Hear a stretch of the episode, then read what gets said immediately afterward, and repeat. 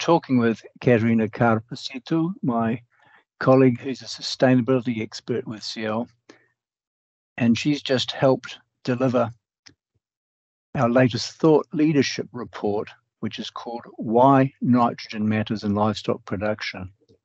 So, what was the, the reason CIEL picked this topic as being something that was worth talking about, Katerina? Hi, Mark. So, yes, this report explores the nitrogen cycle, which is as equally important as the carbon cycle because nitrogen management is, is crucial for sustainable livestock farming practices and therefore agri-food supply chains and food production systems. So through this report, we can understand, we can better understand the cycle and the different processes that are involved and also where losses might occur in the cycle. And through understanding all of this, we can then uh, have conversations about how to improve nitrogen use efficiencies and how to reduce these nitrogen losses. Yes, the, there's been a lot of discussion about um, what I call nitrogen losses or emissions, hasn't there? And we've known for years they've been talking about nitrates leaking out from the agricultural system into waterways. So so the, there's some concern about agriculture and nitrogen losses to the environment. Where, where, where do these center on these, these losses?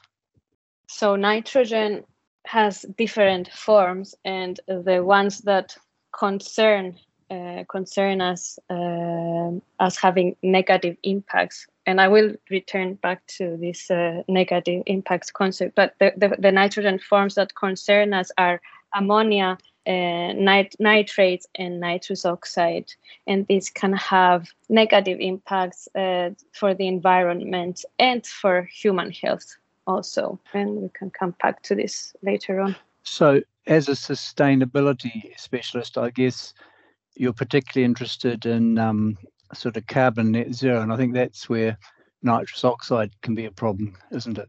Exactly. Nitrous oxide is uh, one of the most potent green- greenhouse gases. Uh, and I know we always talk about carbon and carbon emissions, but nitrous oxide is, uh, is a nearly 300 times more potent than carbon dioxide as to its capacity to warm uh, the atmosphere, its greenhouse effect.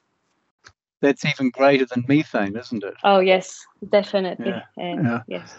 So we know that methane doesn't last as long as carbon dioxide in the atmosphere. What's the story with nitrous oxide?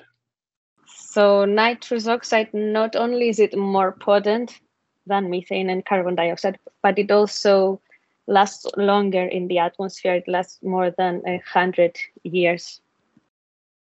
Yeah, well, and well past the 2050 um, deadline we've got. Yes. So we some people talk about nitrogen as being part of a natural cycle, and you mentioned in your introduction that we were looking at the nitrogen cycle. So, the nitrogen cycle, you talked about nitrogen adding value. What is the value that it adds in terms of what agriculture gives us? So, the nitrogen cycle, just like the carbon cycle, uh, is nature's way of recycling natural resources, and in this case, nitrogen. And nitrogen is an essential element for all living organisms. Particularly, it's, it's, the, it's a major component of DNA and also proteins. That's a good point because the feature of livestock farming is about production of protein products. Um, but we know that they discovered early on in agriculture if you add nitrogen to fields, you get great crop yield improvements. So the report describes the nitrogen cycle in terms of some natural processes where inorganic nitrogen is brought into the system by microbes, plants use it, animals eat the plants, then animal and plant material decays and it's released. From a sustainability point of view, how would you characterize what nitrogen is doing at, at, at different what, what for them the three pillars of sustainability? If we look at those planet people and profit where's nitrogen helping or causing problems on those dimensions? That's a really good question mark.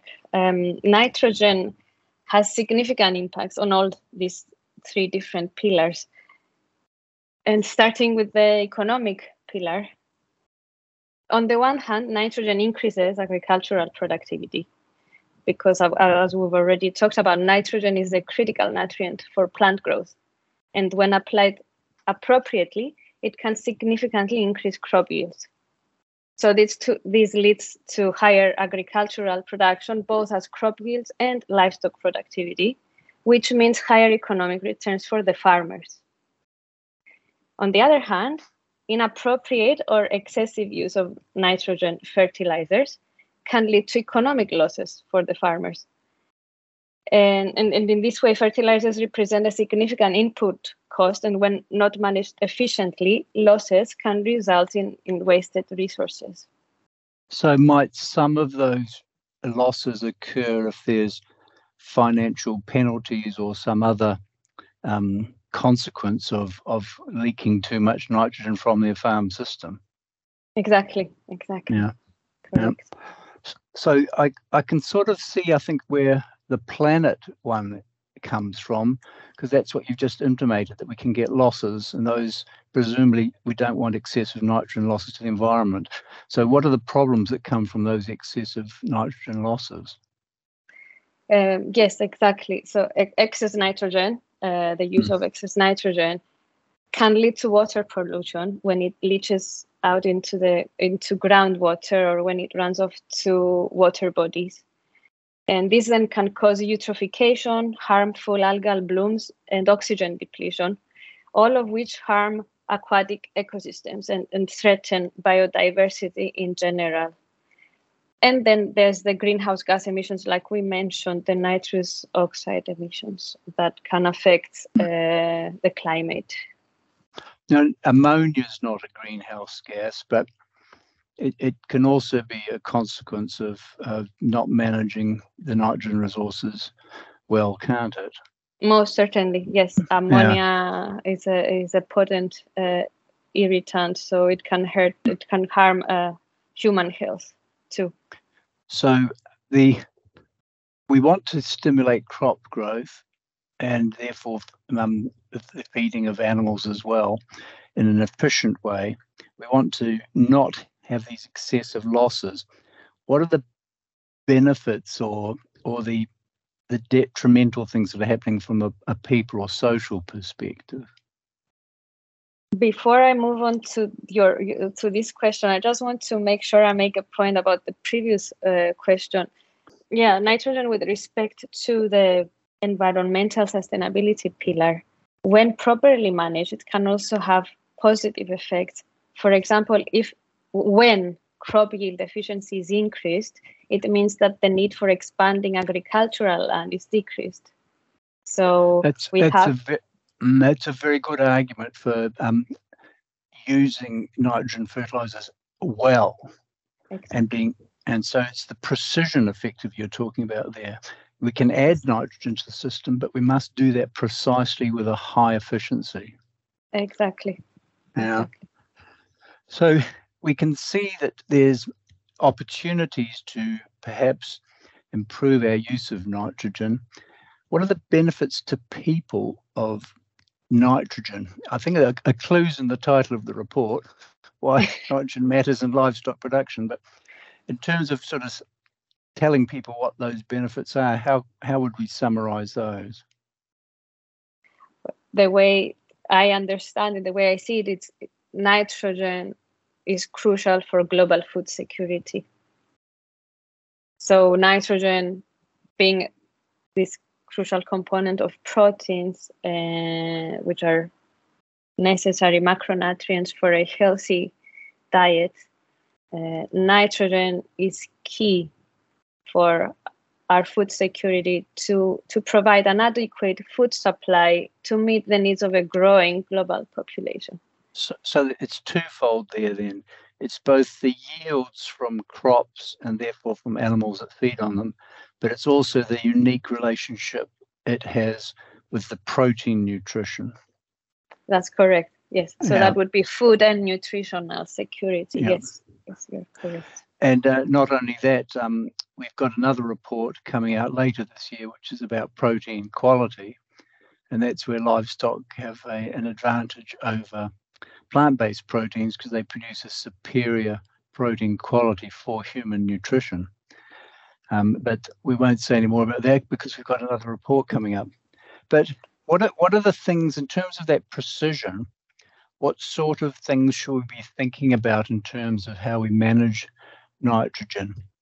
Is it about um, making sure we only add enough to minimize losses, or is it a sort of a balancing act between yields and nitrogen losses, where we, accept a few losses in order to get the yields? I would say it's a bit of both, but the key to start off with is is, is efficiency and using in, improving nitrogen use efficiency, whether it's through better or more precise feeding uh, regimes or whether it's uh, more accurate fertilizer applications. It's all about improving efficiencies.